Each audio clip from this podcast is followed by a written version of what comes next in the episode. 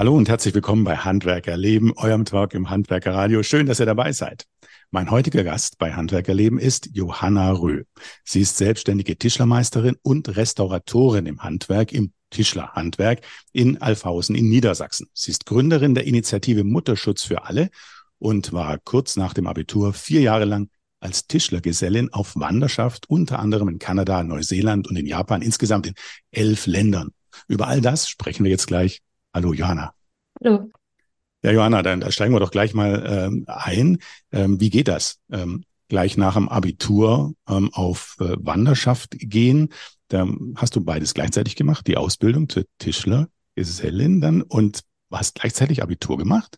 Genau, also es ist eine spezielle Schulform, die habe ich mir extra ausgesucht, weil ich es eben extrem schwierig fand, in der Schule einfach die ganze Zeit nur ähm, ja zu sitzen und den Frontalunterricht zu genießen sozusagen. Ähm, die Schule habe ich mir ausgesucht und da konnte ich eben mit einem Jahr länger die Ausbildung und das Abitur eben parallel machen. Was ist das für eine Schule? Also das da wird das wird parallel angeboten. Welche Schule ist das? Wo findet genau, man Genau, das ist das ist eine Waldorfschule. Also mhm. es, äh, halt, ich bin jetzt nicht ganz großer Fan von Waldorfschulen, aber ich fand eben das Prinzip an sich super super gut, weil das eben die Praxis und die Theorie einfach super gut vereint hat für mich. Mhm, okay. Und das heißt, du hast auf zwei verschiedene Sachen gleichzeitig gelernt oder war das ein integrierter Lehrplan? Genau, das war ein integrierter, integrierter Lehrplan. Also es war so, dass wir zwei Tage die Woche waren wir erst in der Ausbildung, in der Werkstatt, dann hatten wir noch einen Tag Berufsschule und zwei Tage eben den normalen Schulunterricht. Das war so die ersten zwei Lehrjahre und auch die elfte, zwölfte Klasse. Danach gab es eben ein Jahr lang nur Ausbildung, fertig, also das dritte Lehrjahr, dann mit dem Gesellenbrief und danach eben noch mal ein Jahr die dreizehnte Klasse und die Abiturprüfungen. Die waren aber dann versetzt, die Prüfungen. Du hast, du hast, was war die letzte Prüfung? Abitur oder eher die? Abitur. Abitur. Genau. Und ja. da reifte dann schon dein Gedanke so kurz vorher, dass wenn du alle diese Abschlüsse in der Tasche hast, dass dich dann die große weite Welt hinauszieht. Genau, also ich fand Reisen schon immer total gut. Ich fand auch die Arbeit total gut in der Tischlerei und ähm, fand den Gedanken, das zu verbinden, einfach wahnsinnig attraktiv und habe eben schon ein Jahr vorher mich eben informiert, was es da geben könnte. Und als ich eben erfahren habe, dass auch Tischlerinnen auf die traditionelle Wanderschaft gehen, war für mich ganz klar, dass ich das unbedingt machen muss. Und das, ähm, ja, das ist ja ein Abenteuer in sich. Ich meine, du hast es vier Jahre lang gemacht. Darüber sprechen wir natürlich jetzt, äh, was das bedeutet. Wie hast du das vorbereitet? Wie hast du die Länder rausgesucht? Wie, wie hast du dich darauf eingelassen? Wo, wo starten wir am besten? Erstmal vielleicht an die Bedingungen. Wie, wie, ja. wie, es gibt ja Vorschriften, wie diese Wanderschaft zu sein hat. Genau, also es ist nicht so, dass man einfach losgeht und ähm, nichts weiß oder sich nicht vorbereitet hat. Also es ist so, dass ich ähm, auf einem Tischlerinnen-Treffen eben eine Wandergesellin kennengelernt habe und ähm, die ist dann auch meine Altgesellin oder Exportgesellin geworden, so nennen wir das. Und zwar ähm, hat die mich eben ja in alles eingeführt, hat mir erklärt, wie das alles funktioniert und hat mich auch vorher ein paar Mal besucht und ähm, hat ja mit mir zum Beispiel geguckt, wie, wie das mit der Kluft wichtig ist, ne? Was wir, also was man alles braucht unterwegs und ähm, wie man auch den Abschied gestaltet. Und die ist dann zu mir nach Hause gekommen, hat mich eben abgeholt und ist die ersten zwei Monate auch mit mir zusammengereist. Und das war das Einzige, was wirklich ganz, ganz fest geplant war.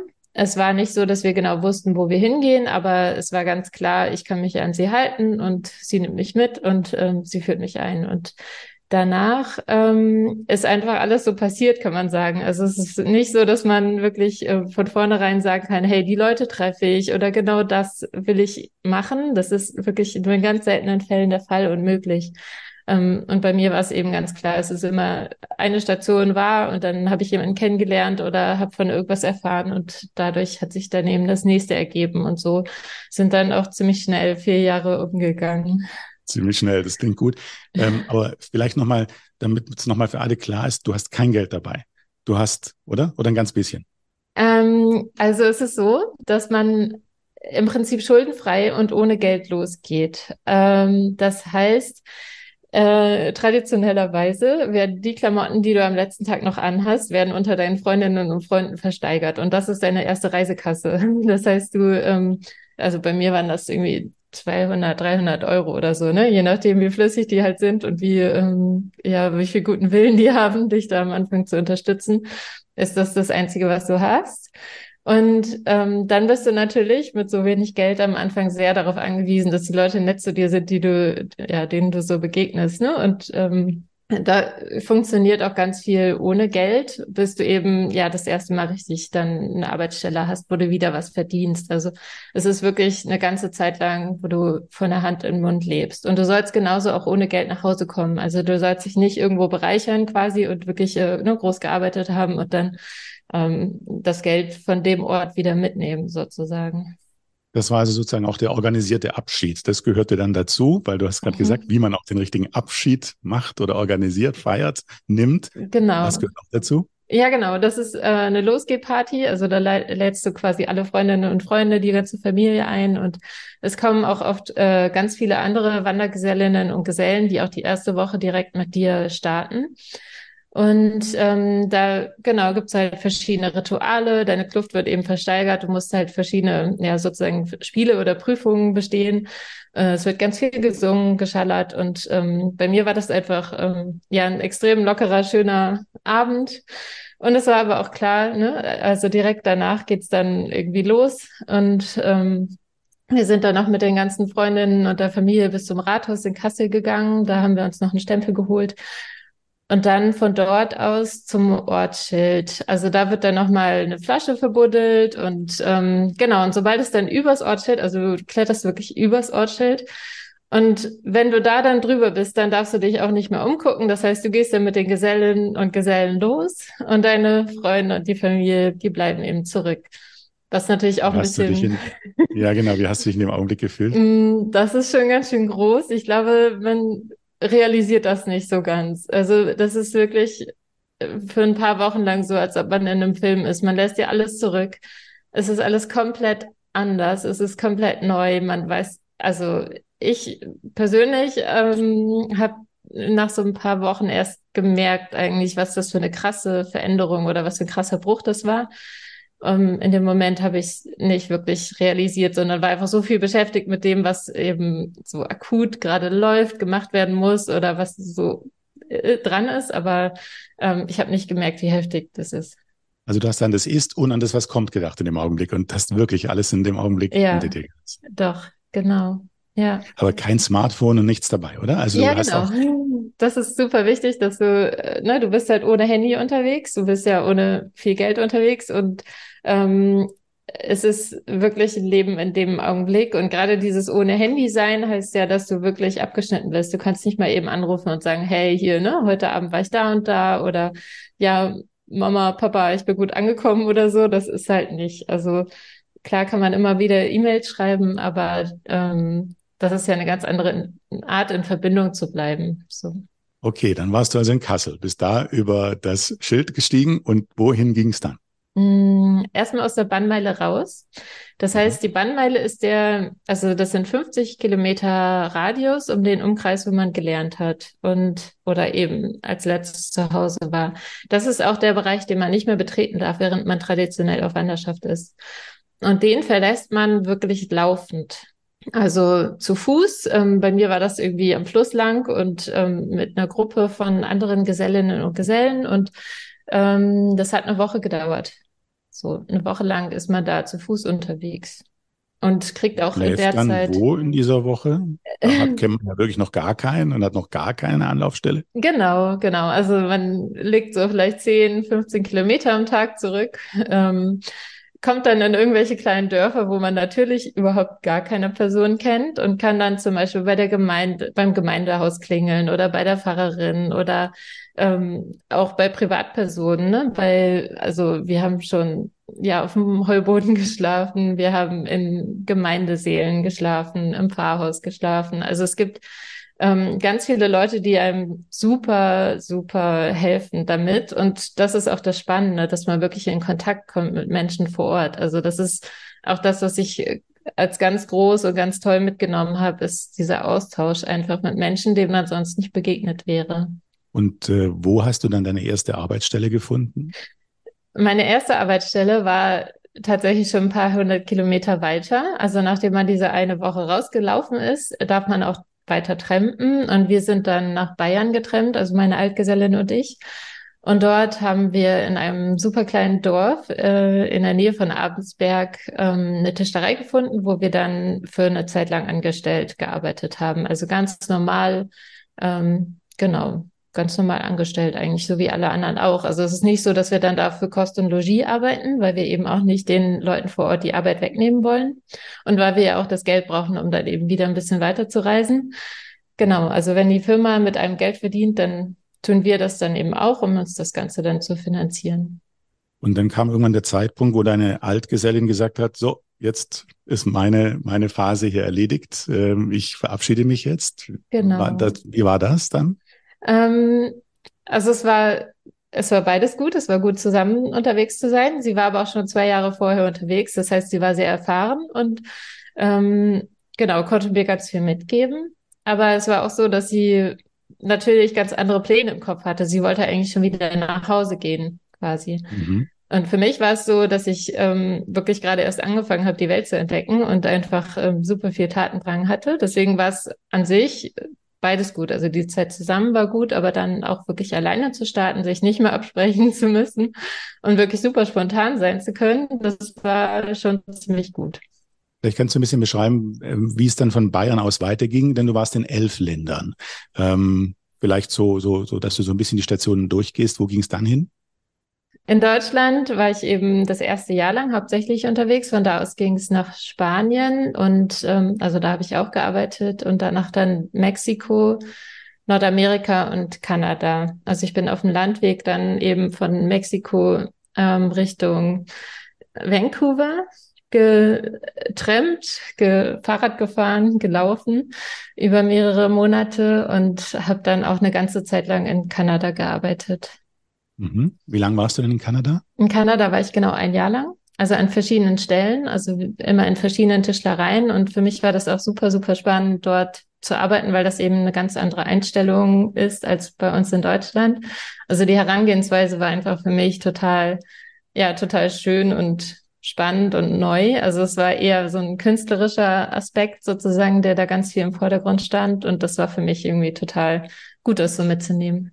Und ähm, dann ging es ja eigentlich an den Punkt, äh, ich glaube, weiter kann man nicht weg aus Sicht von Deutschland aus, äh, nach Neuseeland. Oder war das dann gleich schon die nächste Station nach Kanada? Genau, also jein, ich musste von äh, Kanada einmal kurz nach Deutschland zurück, um mir schon das Japan-Visum zu organisieren weil ich das eben nur in Hamburg direkt bei der Botschaft irgendwie musste ich das einreichen. Das heißt, ich bin einmal kurz zurückgeflogen tatsächlich und dann wieder ähm, nach Kanada und dann Neuseeland. Und da habe ich dann in Christchurch gearbeitet für mehrere Monate in, ähm, in einer Tischlerei, die Möbel restauriert hat, die bei den Erdbeben kaputt gegangen sind. Also es war quasi genau nach dieser Erdbebenphase. Wie hast du diese Firma gefunden? Ich äh, habe, ähm, da, das war da noch das Telefonbuch teilweise und teilweise das Internet durchforstet und ähm, bin dann einfach hingegangen. Und das Witzige war tatsächlich, dass auch in dieser äh, Schreinerei der Meister schon wusste, dass es die Wanderschaft gibt. Also er hat mich angeguckt und hat gesagt, ah, du suchst Arbeit. Und dann habe ich genickt und dann hat er gesagt, ja, ich habe Arbeit. also das war, das war eigentlich ziemlich cool. Was hast du da alles gelernt? Ähm, in dieser Tischlerei war es hauptsächlich so, dass eben Restaurierung gemacht wurde und ähm, das war auch so, dass ich das erste Mal eben Berührungspunkte damit hatte und auch gemerkt habe, dass ich das total gut und wertvoll finde, nicht nur Möbel zu bauen, sondern auch restaurieren zu können und dass ich diese Techniken eben auch an neuen Möbeln auch mit anwenden kann. Also das hat meinen Erfahrungsschatz einfach gut erweitert. Und dann kam eine Station, die, das hast du mal gesagt, die dich besonders geprägt hat. Ja. Das ist dann die, die sozusagen ja. ein ganzes Jahr gewesen. Du warst in? Genau, ich war in Japan danach. Mhm. Mhm. Also ich, wir sind direkt von Christchurch, da war ich eine Zeit lang zu zweit unterwegs.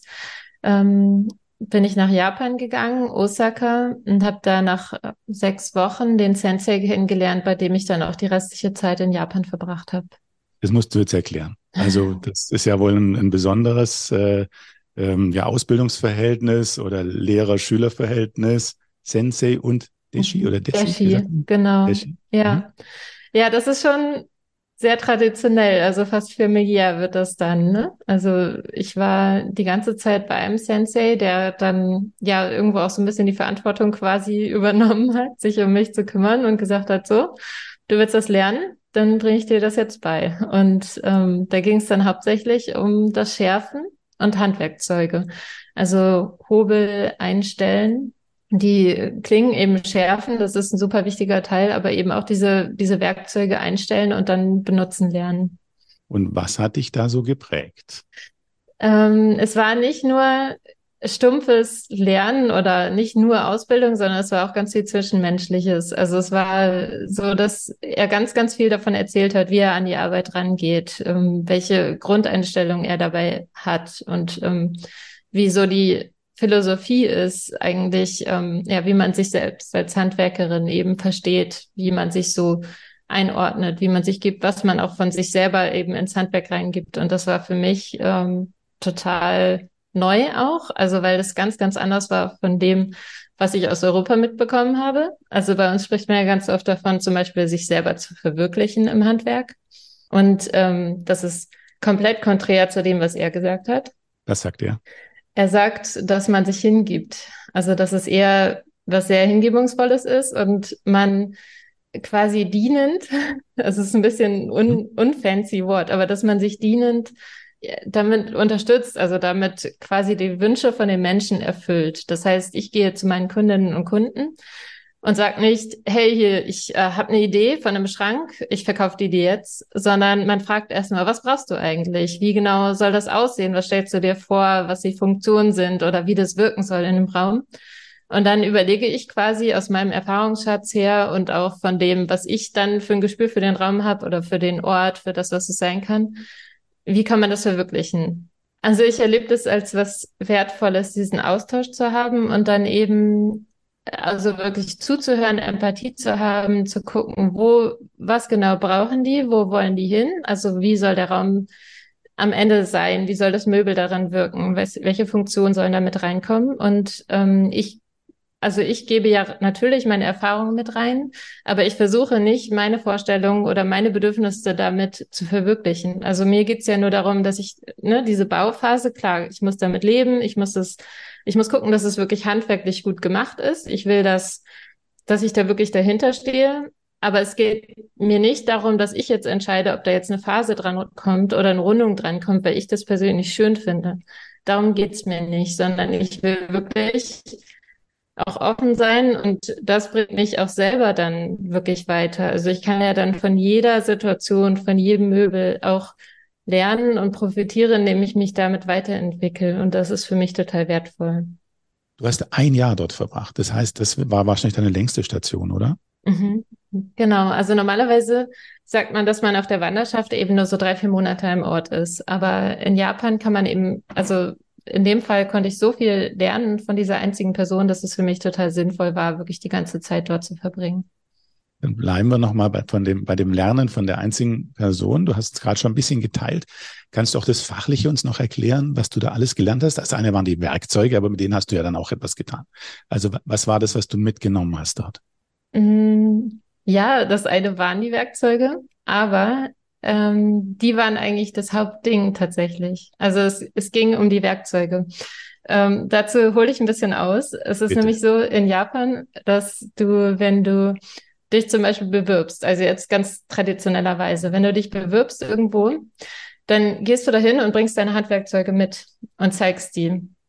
Und je nachdem, wie die aussehen, also wie gut die eingestellt sind, wie gut die Klingen geschärft sind, ähm, wie perfekt die sind, wird also quasi auf dich selber geurteilt als Handwerkerin oder Handwerker. Das heißt, es ist ein Riesending. Es ist total wichtig, das gut zu können. Und es ist nicht einfach nur so, ja, mach mal die Hobelsohle gerade oder so, sondern es ist, es geht viel, viel tiefer. Also es ist nicht nur so, dass die Hobelsohle gerade ist, sondern es gibt noch Vertiefungen, Erhöhungen. Das muss alles perfekt abgestimmt sein, damit es wirklich so gut funktioniert. Und beim Schärfen genauso. Also es ist nicht so, dass man sagt, hey, das und das ist die Technik und dann kannst du das, sondern es ist wie ein Sport, den man trainiert. Und genau so habe ich das eben über ein Jahr wirklich täglich gemacht, täglich trainiert, geschärft und dann eben so auch ja meine Handwerkzeuge quasi zu einem Punkt gebracht, an dem ich mit denen ja man kann sagen ganz andere Sachen machen kann als mit den europäischen Handwerkzeugen. Das heißt, es ist wirklich noch mal eine komplett andere Welt.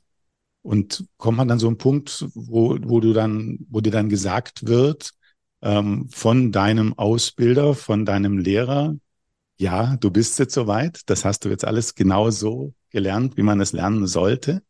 Ähm, ja, also es ist so traditionellerweise in Japan, dass ähm, die Ausbildung, die dauert zehn Jahre. Und natürlich war ich keine zehn Jahre da. Ne? Ich hatte nur ein Jahr. Aber nach dem Jahr hat er gesagt, doch, damit kannst du jetzt wohl arbeiten. also es ist, ähm, es ist auch nicht so, dass die äh, im Persönlichen sozusagen viel mit, ähm, mit Lob um sich werfen oder da irgendwie große Töne spucken, aber ich, ich habe das auf jeden Fall so verstanden, dass das okay war. Sehr, sehr spannend. Gut, dann, dann warst du dort, war, war das Jahr um und dann ging's gleich nach Hause oder war da noch mal eine Station oder war das dann das offizielle Ende? Für mich war das die Krönung sozusagen, der krönende Abschluss in Japan. Und danach bin ich nach Hause. Ich habe auch schon geplant, was ich danach mache. Also für mich war es ganz klar, dass es dann zur Meisterschule geht und dass ich eben ja Meisterin sein will und dann auch als Meisterin selbstständig arbeiten will. Also die äh, Erkenntnis oder der Wunsch ist für mich in Japan gereift in der Zeit auch. War das so die Haupterkenntnis? Ja, ich bin auf dem richtigen Weg, bei dem ich eingeschlagen habe. Das möchte ich machen. Oder gab es noch auch noch andere meine, wenn man vier Jahre unterwegs ist, sieht man die Welt mit anderen Augen. Es war so, dass ich davor noch überlegt hatte, ob ich vielleicht auch ein Studium machen möchte oder noch mal in Richtung Architektur oder irgendwas ganz anderes machen möchte. Also ich hätte es mir auf jeden Fall vorstellen können. Und als ich in Japan war, nach dem Jahr dachte ich, nee, das ist schon, das ist schon ziemlich gut. Und wenn ich das dann selbstständig mache, dann ist es genau das, was ich will. Das ist gut. Das mache ich. Da sprechen wir gleich drüber. Vielleicht noch eine Frage, die vielleicht dem einen oder anderen kommt, ähm, der sagt, meine Güte, vier Jahre allein auf der Welt unterwegs. Kann das auch gefährlich sein? Gab es Gefahren? Gab es Erlebnisse, wo du gesagt hast, ja, gut, dass ich es gemeistert habe? Also es, ähm, es ist kein Spaziergang. Definitiv nicht. Es war zwischendurch wirklich anstrengend und es ist auch heftig, dass man alle Erlebnisse, die man hat, alle Erfahrungen, die man hat, die macht, die bespricht man ja quasi nur mit sich selbst in einem drin, sondern nicht. Also man kann sich ganz wenig austauschen und selbst wenn man sich austauscht und selbst wenn man mal irgendwie nach Hause telefoniert oder sich mit Freundinnen irgendwo trifft, dann ist es nicht so, dass irgendjemand wirklich Verständnis für das hat, was du da gerade durchmachst und was das genau ist, was du da erlebst über so einen langen Zeitraum. Und das prägt schon auch und das ist auch durchaus sehr, sehr anstrengend, würde ich sagen. Es war aber nicht so, dass ich in Situationen war, in denen ich nicht quasi selber die ähm, noch mitgestalten hätte können. Ne? Also es war so, mhm. dass ich immer ganz klar für mich ähm, hatte, dass, dass die Situationen safe waren. Das war okay. Ich will nicht sagen, dass es generell so ist, aber ich habe wirklich ganz, ganz tolle Menschen getroffen unterwegs und ähm, finde, also das ist auch eines meiner großen Learnings, dass es einfach so viele tolle Leute gibt. Überall. Was waren so die schönsten Erlebnisse für dich? Ähm, also es gab nicht das eine Erlebnis, sondern das war wirklich, also es waren immer auch Prozesse. Es waren Begegnungen, es waren ähm, Dinge, die ich in den Werkstätten tun durfte, lernen durfte, machen durfte. Und es war eben dieses ganz große Geschenk von dem Sensei, dass ich eben ein Jahr lang bei ihm einfach nur sein durfte, ihm zuhören durfte, die Werkzeuge einstellen durfte und da ganz viel mitnehmen durfte.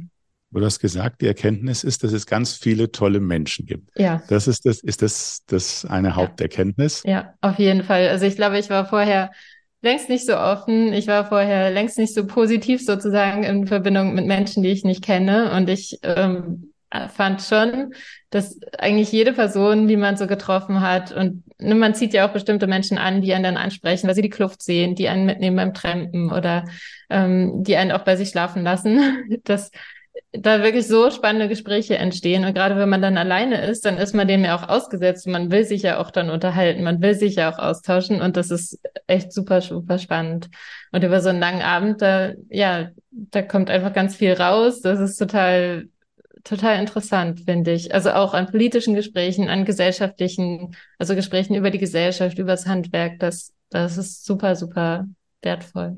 Es ist ja auch so, wenn du nicht, du sagst Offenheit, wenn du nicht auf einen anderen zugehst, dann passiert ja auch nichts. Genau. Also ja, dann, dann gehst du da vor sich so alleine hin und äh, das war's dann. Genau. Also wenn, wenn du ja irgendwo eintauchen willst, dann musst du ja irgendwann mal auf jemanden zugehen. Genau, genau so ist es. Und du kannst nicht entscheiden, wer das da gerade ist. Ne? Du kannst nicht äh, dir aussuchen, welche Leute dir über den Weg laufen.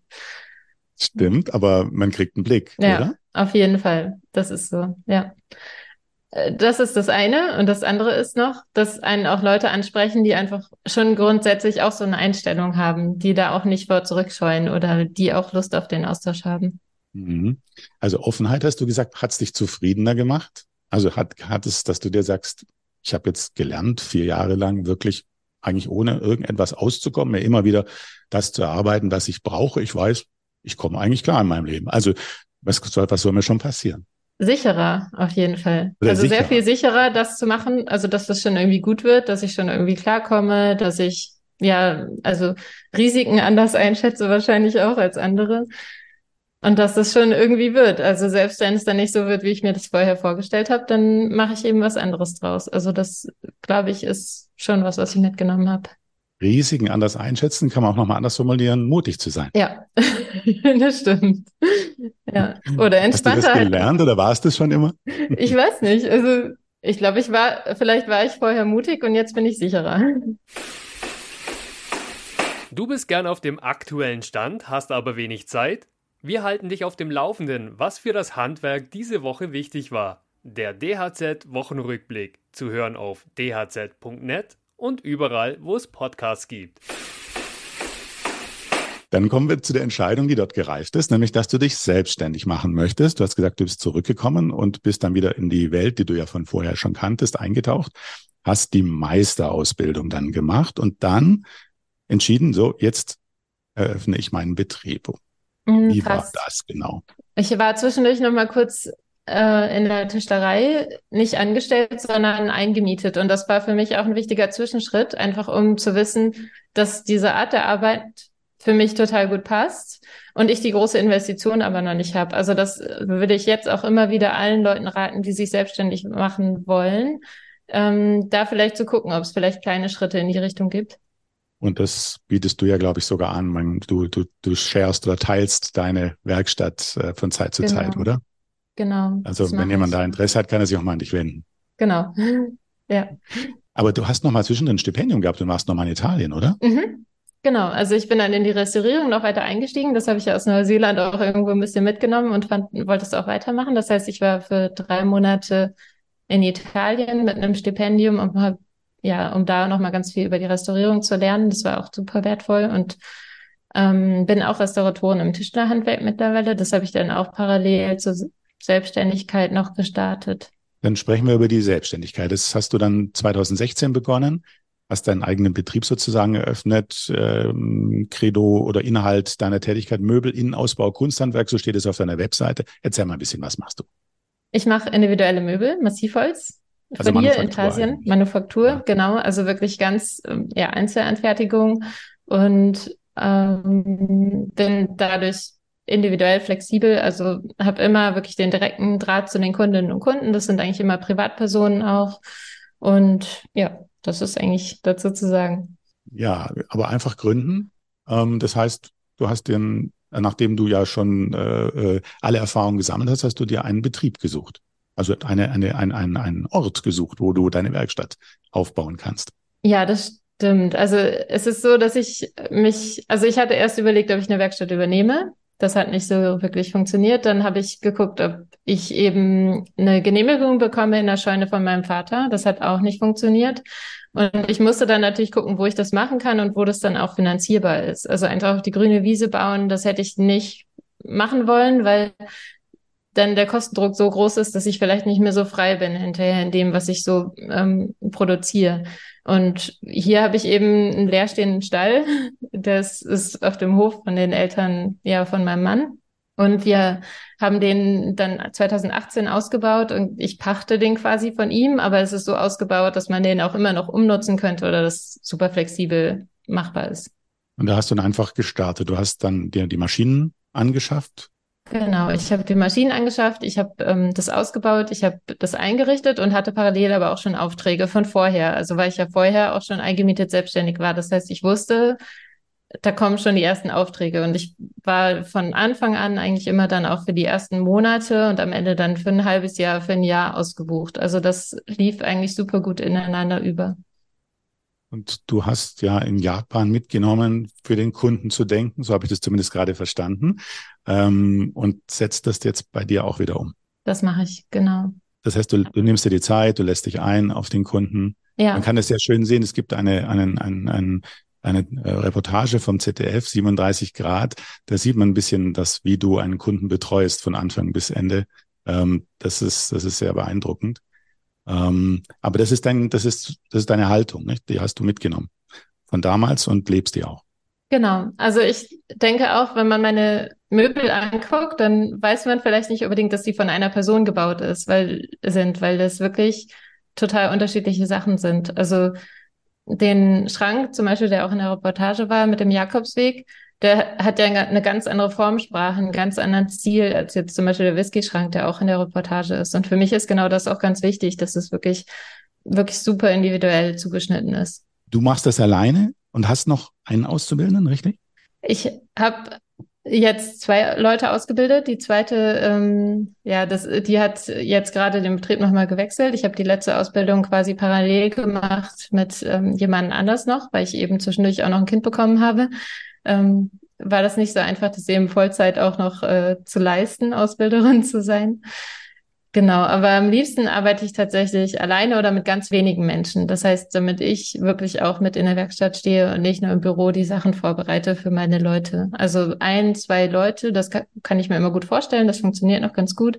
Aber wenn man mehr Leute hat, dann ist man zu viel im Büro. Also zumindest für meinen Geschmack. Du hast gerade ein Thema angesprochen, das wollen wir vielleicht an der Stelle gleich aufgreifen. Ähm, da bist du hast du dich sehr engagiert. Ich habe hier gerade eine Ausgabe des Handwerkmagazins vor mir vom April 2023. Da heißt es Baby und Betrieb. Und ähm, dein Name kommt natürlich da sehr oft drin vor, denn ich denke, deine Petition oder du hast es zusammen, glaube ich, äh, mit Maxim Krämer gemacht. Die Petition, die du auf den Weg gebracht hast, ist hier quasi das Kernthema und äh, außen herum wird aufgezeigt, wie sozusagen Familienberuf, Baby und Betrieb in der Selbstständigkeit auch, ähm, wie das möglich ist. Vielleicht schilderst du mal ähm, die Petition. Was, was, was hat dich da beschäftigt? Warum hast du gesagt, wieder tun, machen, mhm. in die Hand nehmen? Ähm, was hast du auf den Weg gebracht? Es war so, dass ich eben schwanger wurde als selbstständige Tischlermeisterin und gemerkt habe, also gerade dadurch, dass ich von vornherein wirklich so viel ausgefallen bin, dass es super schwer vereinbar ist, selbstständig zu sein und eben ein Kind zu bekommen. Als, als Frau in dem Fall oder als, als eben die, die auch selber dann ausfällt. Und ich habe, ne, wenn ich mich umgucke, ich habe fast nur männliche Kollegen und für die ist es überhaupt kein Problem, Vater zu werden, eine Familie zu gründen, noch parallel, weil sie eben selber gar nicht so davon betroffen sind. Und ich fand es wahnsinnig, dass da in dem Feld auch überhaupt noch nichts passiert ist oder dass es wirklich dann einfach so stillschweigend hingenommen wird. Und als ich mich eben ausgetauscht habe in den sozialen Medien, wurde halt auch deutlich, ich bin eigentlich nicht die Einzige, aber alle anderen, die auch betroffen sind, die waren so sehr damit beschäftigt, überhaupt zu überleben oder den Betrieb zu halten in der Zeit, dass sie gar nichts machen konnten. Und eben genau mit Maxim Krämer und mit Astrid Hild, wir haben uns dann zusammengetan und haben gesagt, das, ähm, ja, das wollen wir erstmal nicht so stehen lassen. Und haben die erste Petition eingereicht, erstmal auf change.org. Das hat auch ziemlich hohe Wellen geschlagen. Und weil es eben so viel Aufmerksamkeit bekommen hat und weil es auch so viel Anklang bekommen hat und weil immer klarer wurde, wie viele betroffen sind, wie viele das alleine dann stemmen müssen, sind wir eben immer weitergegangen. Vielleicht nochmal zu der Petition. Der Inhalt der Petition ist Mutterschutz für alle in dem Satz, in, in dem Sinne, das, was für Angestellte gilt, auch für Selbstständige zu haben. Kann man das so ganz kurz so zusammenfassen? Ja, kann man. Im Prinzip geht es aber noch einen Schritt weiter. Also bei uns ist es ja so, dass wir die persönlichen Lebenskosten haben, die, die Lebenshaltungskosten, die wir eigentlich finanziert bekommen müssten. Und es ist so, dass wir noch einen Betrieb haben. Es braucht irgendeine Lösung für den Betrieb an sich, weil wir sonst die Fixkosten eben auch noch über die Zeit mitbezahlen. Und es gibt verschiedene Lösungen, es gibt verschiedene Wege, wie man das regeln könnte, aber es muss eben auch umgesetzt werden. Dann zu den Lösungen und zu den Wegen. Ähm, es gibt wohl ein Modell aus der Landwirtschaft, äh, was ihr vor Augen hattet. Wie sieht das aus? Das Modell aus der Landwirtschaft ist, dass Betriebshelferinnen und Betriebshelfer in die Betriebe kommen und die praktische Arbeitskraft ersetzen von der Person, die ausfällt. Sei es jetzt quasi der Unternehmer, der krank ist oder die ne, Unternehmerin, die schwanger ist, also die Bäuerin oder Landwirtin, wie auch immer man das nennt. Und das gibt es zum Beispiel in Österreich auch für alle Branchen. Und wir finden, das ist ein gutes Modell, um eben für beides zu sorgen. Also, dass dann diese Person durch die Arbeitskraft, dass die eigenen Lebenshaltungskosten, also nicht die eigenen, sondern die der Betriebsinhaberin noch mitfinanziert. Wo steht die Petition heute? Ihr habt ja über 111.000 äh, Unterschriften gesammelt. Ähm, wo steht sie heute? Ihr habt sie eingebracht, aber wo stehen wir heute?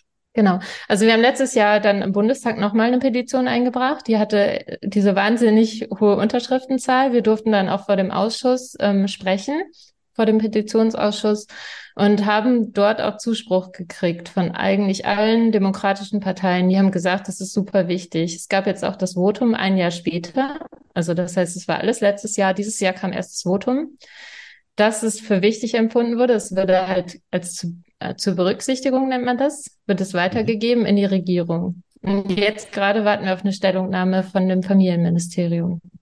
Und am Ende erwartet ihr euch was genau? Was soll am Ende entschieden werden? Ganz wichtig, wir haben den Prozess angestoßen, dass überhaupt erstmal darüber diskutiert wird, ob es einen Mutterschutz für Selbstständige geben könnte und wie der aussieht. Und genau das ist schon mal ein großer Erfolg für uns. Aber es hilft natürlich noch nicht direkt. Das Familienministerium, ich glaube, das sagt derzeit, dass, ähm, dass keine Gelder dafür da sind, dass nicht ganz klar ist, was genau sollen oder wollen wir machen. Und deswegen sind wir auch noch weiter aktiv und weiter dran, dass wir eben ganz klar transportieren wollen, was wir genau brauchen als Betroffene. Okay, das heißt, die Konkretisierung folgt danach. Jetzt genau. ist die Sensibilisierung sozusagen. Genau, die Konkretisierung, die folgt derzeit und da arbeiten wir auch dran. Also wir arbeiten mit einer Rechtsprofessorin, mit einer Anwältin, mit anderen Betroffenen, dass wir eben ganz klar formulieren, was wir, was wir als Betroffene brauchen. Habt ihr einen Verein gegründet dafür? Also, genau. Oder wie organisiert ihr euch da? Genau, wir sind ähm, eine politische Initiative zum einen, also Mutterschutz für alle als politische Initiative. Und wir haben aber auch einen gemeinnützigen Verein gegründet, um eben Betroffene zu beraten, zu sagen, hey, diese Absicherungsmöglichkeiten, die gibt es schon und die kannst du so und so eben auch umsetzen. Wir sind schon eine sehr große Community, auch auf Instagram, um uns eben auszutauschen und gegenseitig zu helfen. Und das hilft auch schon mal super vielen. Wir kommen jetzt gleich noch äh, zum Schluss zu so ein paar persönlichen Fragen, aber die, die ich dir jetzt stelle, die geht schon ein bisschen in, in die Richtung.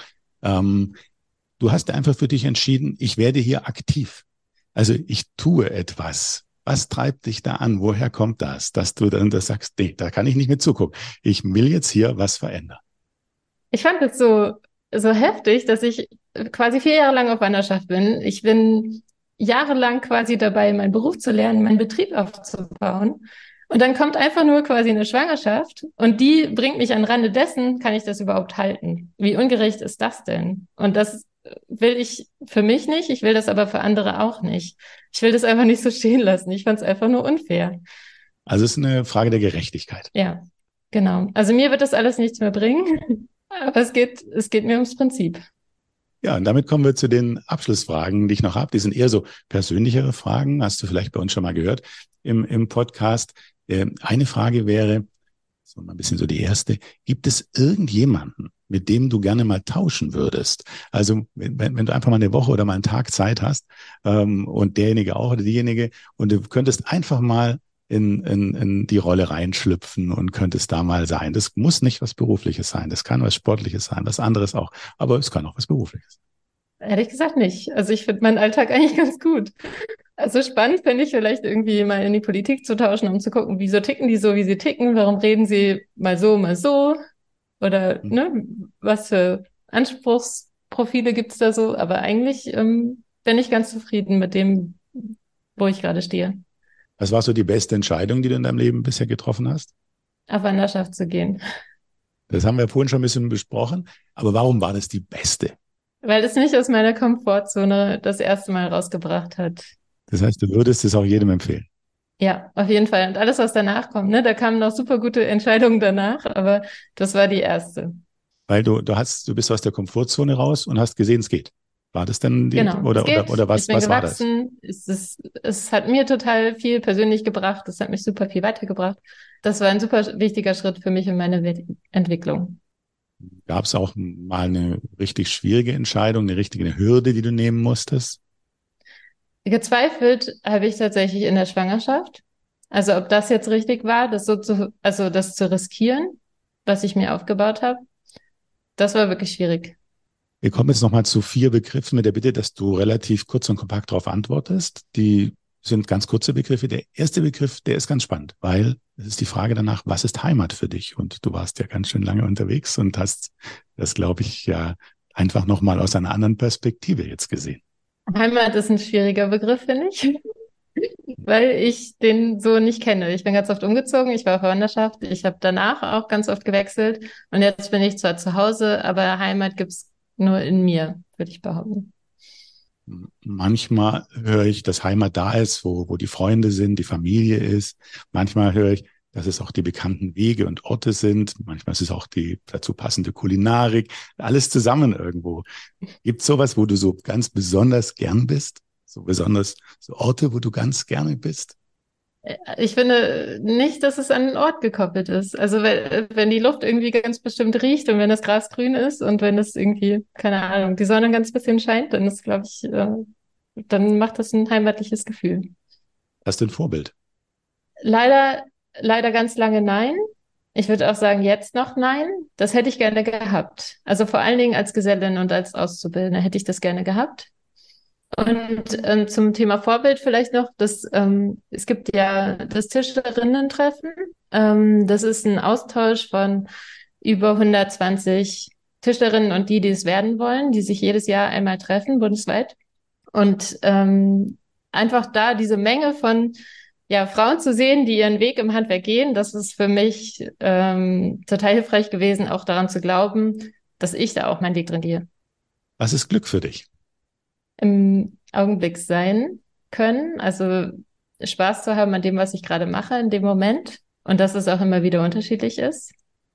Du hast ähm, mal gesagt, so wie ich es mir gemerkt habe, du lebst deinen Traum. Ja, doch, kann man, kann man schon so sagen. auch wenn es jetzt äh, ein bisschen verwaschen ist, quasi durch den, äh, durch die politische Initiative, die ja immer noch läuft, ne, wo wir ganz viel Energie auch reinstecken. Am liebsten, also mein Traum wäre eigentlich, dass wir das nicht machen müssen. Aber der Rest ist mein Traum schon. Du hast hinter deiner Werkstatt eine Koppel, auf der stehen Pferde. Ähm, du organisierst dich gut. Und du, dein, dein Leben, deine, Anführungsstrichen, Work-Life-Balance hast du für dich geschaffen. Ist, bist du schon nah dran an deinem Traum? Ja, das ist so. Stimmt. Vor allen Dingen, weil ich die Pferde nicht selber versorge, sondern nur genießen kann, dass sie da sind. Und zum Schluss noch die Frage, hm, hast du ein Motto? Mm, ich glaube, ganz oft bin ich in so einem Modus, ich kümmere mich, ich mache das, ich regel das. Also das ist, glaube ich, die Sache, wie ich an die Sachen, an die Dinge, an die Probleme sozusagen rangehe, pragmatisch. Okay, und vielleicht noch, was ist Handwerk für dich? Handwerk ist für mich ganz vielseitig. Das ist ja eigentlich quasi der umfassendste Arbeitsalltag, den man haben kann, weil man wirklich so unglaublich viel von sich da reingeben kann. Verschiedene Fähigkeiten, verschiedene verschiedene Moden aus sozusagen, also also im Sinne von Modus, also mit ne, vom groben Arbeiten bis ins feine künstlerische, planerische, technische, das ist einfach wahnsinnig vielseitig. Wenn du jetzt jemanden das empfehlen solltest, was würdest du ihm sagen? Warum soll er ins Handwerk gehen? Also ich ich empfehle den Leuten immer, das Handwerk auszuprobieren und sich zu überlegen, quasi, welche Perspektiven habe ich da drin. Und die sind, die sind ja total groß und total vielseitig. Aber man muss es ausprobieren, man muss gucken, ob man es machen möchte. Da kann ich keine Empfehlung abgeben. Aber ausprobieren ist wichtig. Indirekt haben wir das vielleicht gerade getan mit diesem Gespräch. Allein die vier Jahre Wanderschaft, allein was du erlebt hast, allein dein Engagement ähm, in, für, für, für jetzt politische Vorhaben, für den Mutterschutz für alle, dein Engagement generell. Vielen, vielen Dank für dieses Gespräch, dass du uns an all dem hast daran teilhaben lassen. Und äh, ich wünsche dir alles Gute auf deinem weiteren Weg. Danke dir. Danke euch für die Einladung.